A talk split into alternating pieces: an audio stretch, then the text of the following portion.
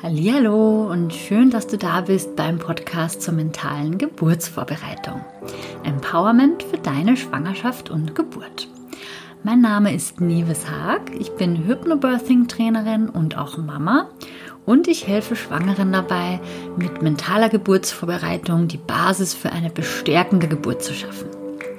In der heutigen Podcast-Folge werden wir mit den fünf gängigsten Mythen aufräumen, die zum Thema Hypnobirthing da draußen kursieren und die sich immer noch hartnäckig halten. Wir sprechen darüber, wo sie ihren Ursprung haben und was an dem Vorurteil wirklich dran ist. Ich bin schon sehr gespannt, ob du den ein oder anderen Mythos vielleicht schon kennst und wünsche dir viel Spaß beim Reinhören.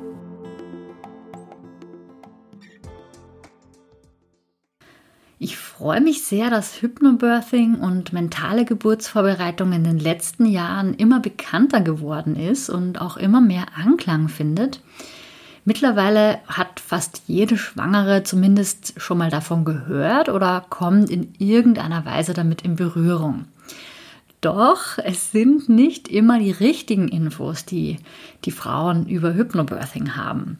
Es kursieren viele Vorurteile und viele Mythen da draußen, von denen ich heute die fünf gängigsten gerne aufgreifen möchte und gerne mit dir darüber sprechen möchte, was es damit auf sich hat. Lass uns direkt losstarten und zwar Mythos Nummer eins man muss zwangsweise esoterisch veranlagt sein oder spirituell sein, wenn man sich mit Hypnobirthing auf die Geburt vorbereiten möchte. Dazu möchte ich Folgendes sagen. Hypnobirthing ist meiner Meinung nach, jetzt wo ich es ja schon so gut kennengelernt habe, wirklich ein durch und durch logisches Konzept. Klar, ein gewisses Maß an Offenheit und Aufgeschlossenheit muss schon gegeben sein, dass du dich überhaupt für dieses Thema interessierst. Also, dass du auch daran interessiert bist, Dinge anders zu machen und auch etwas unkonventioneller anzugehen, sage ich jetzt mal. Aber das Prinzip von Hypnobirthing ist ja so ganz im Kern, dass wir das sogenannte Angst-Spannungs-Schmerzsyndrom überwinden wollen. Also ähm, der Fakt, dass wir, wenn wir uns fürchten, wenn wir Angst haben, dass wir dann nicht nur innerlich und im Kopf angespannt sind, sondern dass sich dann auch unser Körper und somit auch unsere Gebärmutter anspannt. Und das ist nun mal Fakt. Also wir wissen das heutzutage und heute wissen wir auch faktisch, dass die Entspannung der Mutter einen direkten Einfluss auf das Schmerzempfinden und generell auf das Erleben der Geburt hat. Das wussten übrigens schon die alten Griechen, nur das ist halt ein Wissen, das wir mit der Zeit verloren haben und uns erst wieder erlangen mussten. Das ist auch in der Schulmedizin kein Geheimnis. Was sicherlich etwas moderner ist, also moderner unter Anführungsstrichen, ist dieses ganze Thema rund um Mindset aber das sind wiederum trotzdem nichts anderes als Psychologie-Basics, weil die meisten Jugendlichen lernen bereits in der Schule, oder zumindest war es bei mir so, äh, dass ich schon in der Schule von selbsterfüllender Prophezeiung und von klassischer Konditionierung gelernt habe. Und das sind ja auch ganz, ganz wichtige Themen, warum unser Körper und unser Geist so funktionieren, wie sie das tun. Und auch Hypnose ist mittlerweile schon lange offiziell und medizinisch anerkannt. Sei es jetzt in der Schmerztherapie, in der Zahnmedizin, auch sogar bei Operationen, wo keine Narkose verwendet wird, sondern eben stattdessen mit Hypnose gearbeitet wird. Oder sei es jetzt, dass du abnehmen möchtest, zum Rauchen aufhören möchtest und, und, und. Meiner Ansicht nach könnte der Name Hypnobirthing eine Rolle dabei spielen, warum das Thema immer noch so einen esoterischen Touch hat.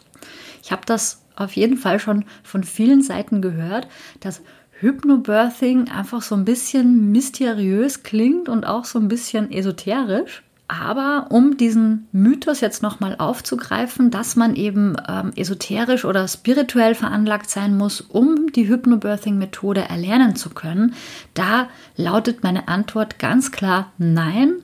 Du musst nicht spirituell sein und du musst auch keine Vorerfahrungen im Meditieren haben oder ähnliches.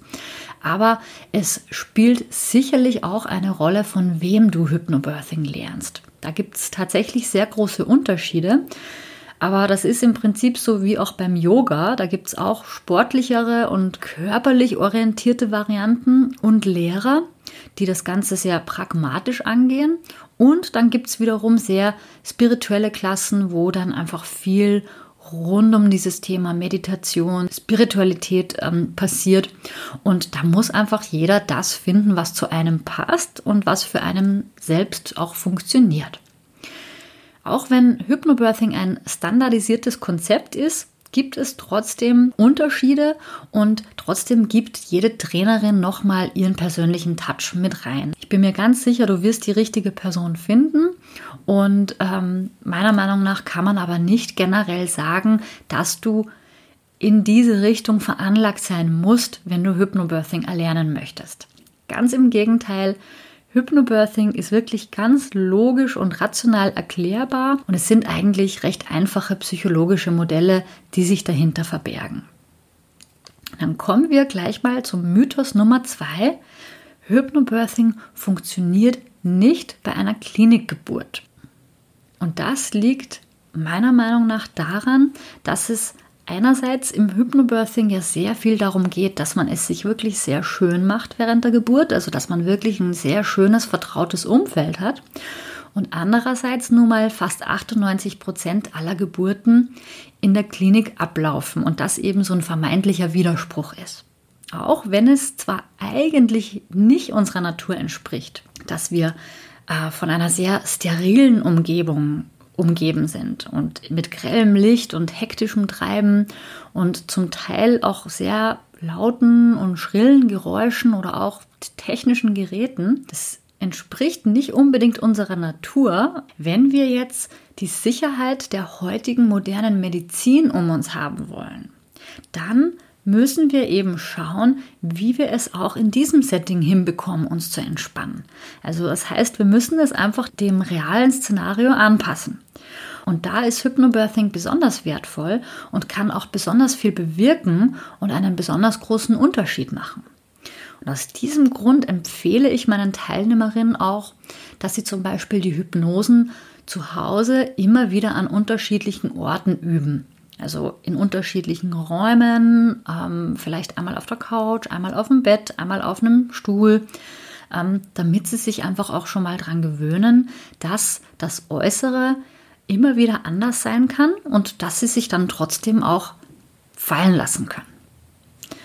Und ein anderer sehr wichtiger Punkt in diesem Zuge, also wenn es jetzt um diesen Mythos geht, dass Hypnobirthing in der Klinik nicht funktioniert, dann möchte ich nochmal auf eine feindliche Haltung gegenüber dem Klinikpersonal zu sprechen kommen.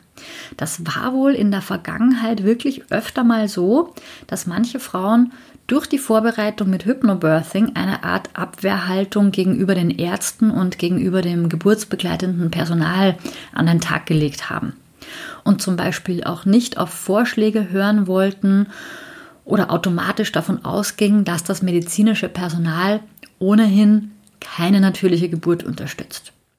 Und auch das ist etwas, was beiderseits viel besser geworden ist in den letzten Jahren. Also auch hier kommt es sehr stark darauf an, von wem man die Hypnobirthing-Methode erlernt und dass auch die Trainerin keine feindliche Haltung propagiert und auch das Vertrauen in das Personal forciert. Sie sollte auch darauf hinweisen, dass wir uns zwar mit unseren Geburtspräferenzen beschäftigen sollen und Interventionen auch kritisch hinterfragen dürfen. Aber trotzdem sollten wir dem klinischen Personal vertrauen und vor allem auch auf Augenhöhe miteinander kommunizieren. Und wir sollten die Kollegen vom Personal als unsere Verbündeten und nicht als unsere Feinde betrachten. Ich nenne das immer gerne, dass wir im selben Team spielen. Und Das meine ich eben beiderseits. Das ist auch seitens des Personals in den letzten Jahren immer besser geworden, dass auf die Wünsche der Frauen und der Familien immer besser eingegangen worden ist und so gut wie möglich auch darauf geachtet wird, dass das Setting unter der Geburt auch wirklich den Wünschen der Gebärenden entspricht. Also auch hier, ich kann mir gut vorstellen, wo dieser Mythos seinen Ursprung hat, aber auch das kann ich ganz klar verneinen. Hypnobirthing funktioniert in der Klinik und gerade wenn du eine Klinikgeburt planst, finde ich es umso wichtiger und wertvoller, dass du dich mental auf die Geburt vorbereitest und dass du es trotz der klinischen Umgebung, die halt nicht unbedingt unserer Natur entspricht, dass du es trotzdem dann schaffst, zumindest innerlich in diese Entspannung zu gehen und ganz bei dir bleiben zu können und dich fallen lassen zu können. Dann kommen wir auch schon zum Mythos Nummer 3. Geburt muss leise sein. Dieser Eindruck kann tatsächlich leicht mal entstehen, wenn man sich zum Beispiel auf YouTube äh, bestimmte Hypnobirthing-Geburtsvideos anschaut. Und ja, die meisten Hypnobirthing-Geburtsvideos sind tatsächlich leise, aber das heißt noch lange nicht, dass auch eine Hypnobirthing-Geburt leise sein muss. Oder dass es nur dann eine echte Hypnobirthing-Geburt ist, wenn man dabei nicht laut ist. Ich habe auch schon von vielen Schwangeren gehört, die sich davon unter Druck setzen haben lassen. Also die hatten einfach den Eindruck, sie dürften nicht laut sein bei der Geburt. Und mit diesem Mythos möchte ich ganz klar aufräumen. Wenn eins bei der Geburt sicher ist, dann ist es die Tatsache, dass nichts sein muss und alles sein kann. Also erwarte am besten nur das Unerwartete und freu dich drauf. Du wirst bei der Geburt womöglich Facetten an dir entdecken, von denen du vorher nicht mal annähernd wusstest, dass du sie hast. Und wenn es dir bei der Geburt gut tut, laut zu sein und vielleicht sogar zu schreien, dann mach das doch. Du musst niemandem etwas beweisen und schon gar nicht dir selbst. Und wer sagt, dass eine leise Geburt besser ist als eine laute? Und zum Thema Schmerzen kommen wir ein bisschen später heute noch ähm, zu sprechen. Aber hier an der Stelle sei auch nochmal gesagt, dass auch das nicht automatisch so ist, dass Schreien ähm, etwas mit Schmerzen zu tun haben muss. Ich war zum Beispiel auch sehr laut bei der Geburt, aber nicht, weil das so schmerzhaft war, sondern weil einfach Laute und Töne aus meinem Körper einfach herausgekommen sind. Das war einfach Energie, die sich entladen hat. Das war sehr animalisch. Und auch ich hätte mir das im Vorhinein niemals gedacht, dass ich laut sein werde unter der Geburt. Doch es war so und das war auch vollkommen okay. Es wäre mir hingegen sicherlich schlecht gegangen, wenn ich versucht hätte, das Ganze zu unterdrücken. Also, sei bei der Geburt laut, leise, was auch immer dir gut tut. Mach das so, wie du willst. Hier gibt es keine Regeln.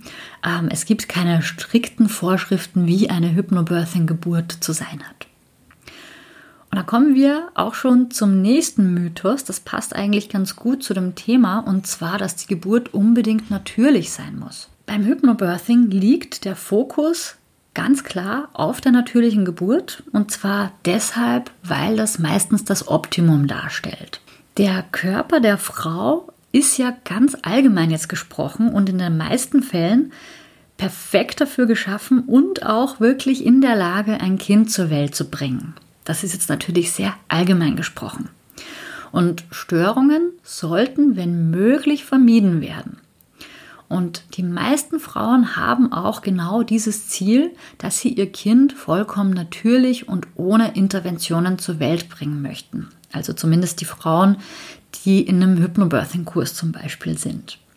Aber hier ist auf jeden Fall Vorsicht geboten, dass wir nicht zu dogmatisch an die Sache rangehen. Ja, der Körper funktioniert unter der Geburt am besten, wenn wir ihn ganz natürlich einfach machen lassen, einfach freien Lauf lassen. Aber andererseits bin ich auch wirklich froh, dass wir die moderne Medizin und die moderne Technik haben, die uns einfach hilft, wenn wir diese Hilfe brauchen.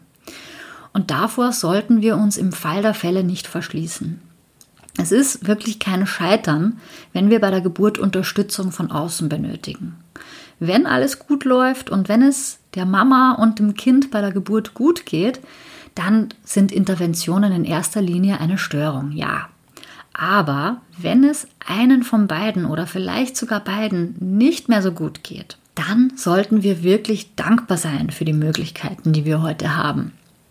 Im Fall der Fälle kannst du also wirklich abwägen, was jetzt wohl gerade besser ist für dein Kind und für dich.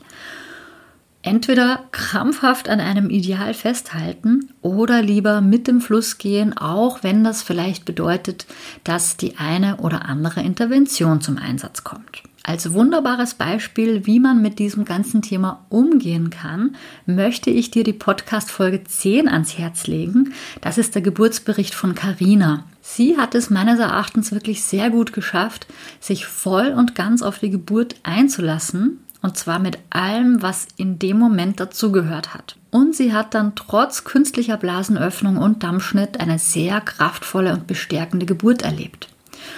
Und auch wenn die Geburt im Kaiserschnitt enden sollte, was sich natürlich die wenigsten Frauen wünschen, die sich mit Hypnobirthing vorbereiten.